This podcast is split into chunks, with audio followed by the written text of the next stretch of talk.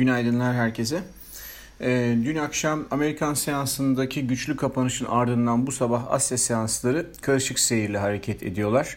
Ee, dolayısıyla herhangi bir şekilde bir pek indikasyon veriyor denemez. Ee, S&P endeksindeki dünkü yükselişe baktığımızda e, başı keyfi tüketim sektörü çekiyor.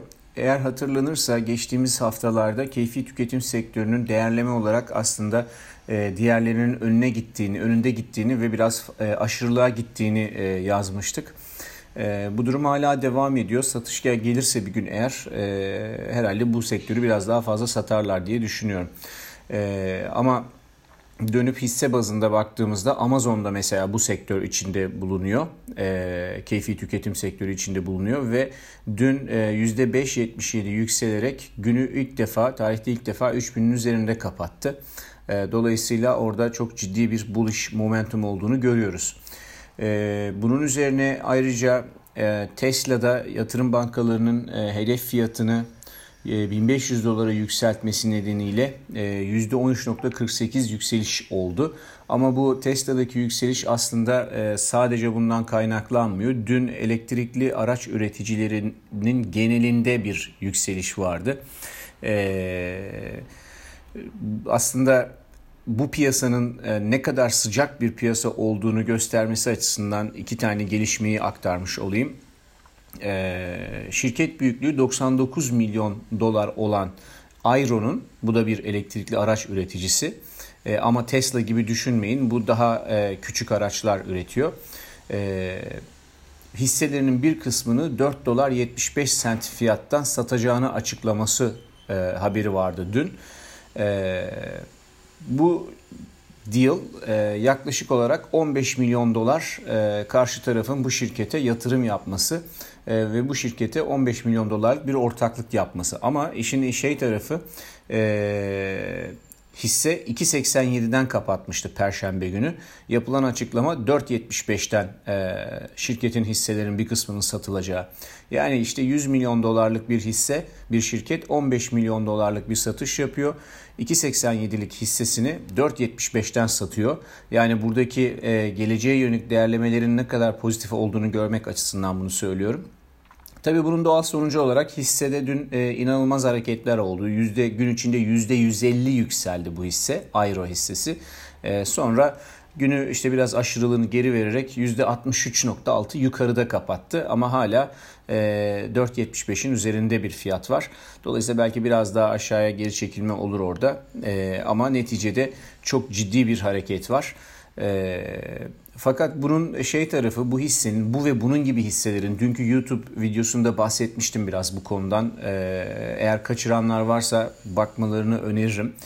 Ee, bu sektördeki hisselerin önemli bir çoğunluğu son derece sığ piyasası var bunların. E, işlem hacimleri düşük. Dolayısıyla büyük paralarla buraya girip alım satım yapmakta zorluklar olur. Riskler ortaya çıkar. Ama böyle e, daha uzun vadeli hani emeklilik mantığında düşünüldüğünde parça parça alıp kenara koymak için bu tür şirketlerin e, ciddi anlamda potansiyel taşıdığını düşünüyoruz. Zaten tam da dün bu bu tür bir yayın yaptıktan sonra hisselerde böyle bir hareket olması biraz da bizim düşüncemizi destekleyen bir şey.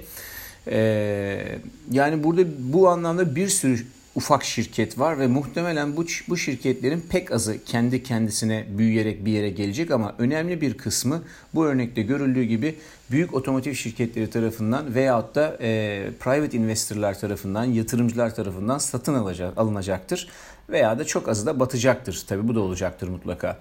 Hatta buna bir tane daha örnek var dün. E, benzer şekilde Elektromekanika hissesi de dün gün içinde %91 yükseliş kaydetti ama günü %64,5 artı ile kapattı. Ee, şimdi şey gün içinde bugün e, yenilenebilir ve düşük karbon izi ile ilgili konseptlere hassasiyet gösterecek hisselerden oluşan bir liste daha paylaşmaya çalışacağım. E, oraya da şöyle bir göz atmakta fayda var. Ee, dünyanın e, en büyük bakır üreticilerinden Freeport McMoran dün e, yaptığı açıklamalarda pandemi sürecinde beklentisinin çok üzerinde bakır satışı yapıldığını açıkladı ve ileriye dönük satış beklentilerini yükseltti. E, ayrıca geçen hafta haberini vermiştim. Şili'deki madenlerde e, madenlerin bazılarında Covid-19 kaynaklı 2 haftalık iş durdurulması vardı. Sendikalar bunu görüşüyorlardı. E, bunu yaptılar, gerçekleşti ve şu anda 2 haftalık iş durdurması başladı. Tabi haber akışıyla birlikte COMEX bakır fiyatı önceki günün kapanışına göre %2.63 yukarıda kapanış yaptı. Bu sabah ise 279 sent civarından geçiyor. E, haber akışı net bir şekilde bakır fiyatını destekliyor. Teknik olarak ise baktığımızda Nisan ayından bu yana önce 15 centlik sonra 13 centlik ölçü boylarıyla yükseldiğini görüyoruz. E, bu durumda Eylül kontratında böyle bir e, aşağı yönlü teknik düzeltme olabilmesi için fiyatın 283 sent seviyesine e, gitmesi e, daha mantıklı olur. Oralardan gelmesi daha mantıklı olur. Şu anda 279 sent civarında. Yani aceleye gerek yok. Bu arada e, dün güncellenen CFTC verilerine göre baktığımızda da e, geçen hafta fonlar bakırda longlarını artırıp shortları azaltarak yani net bir şekilde e, yukarı yönlü çalışarak e, 28.046 kontrat net longa yükselmişler. Yukarı bu da yukarı momentumu destekleyen bir oluşum.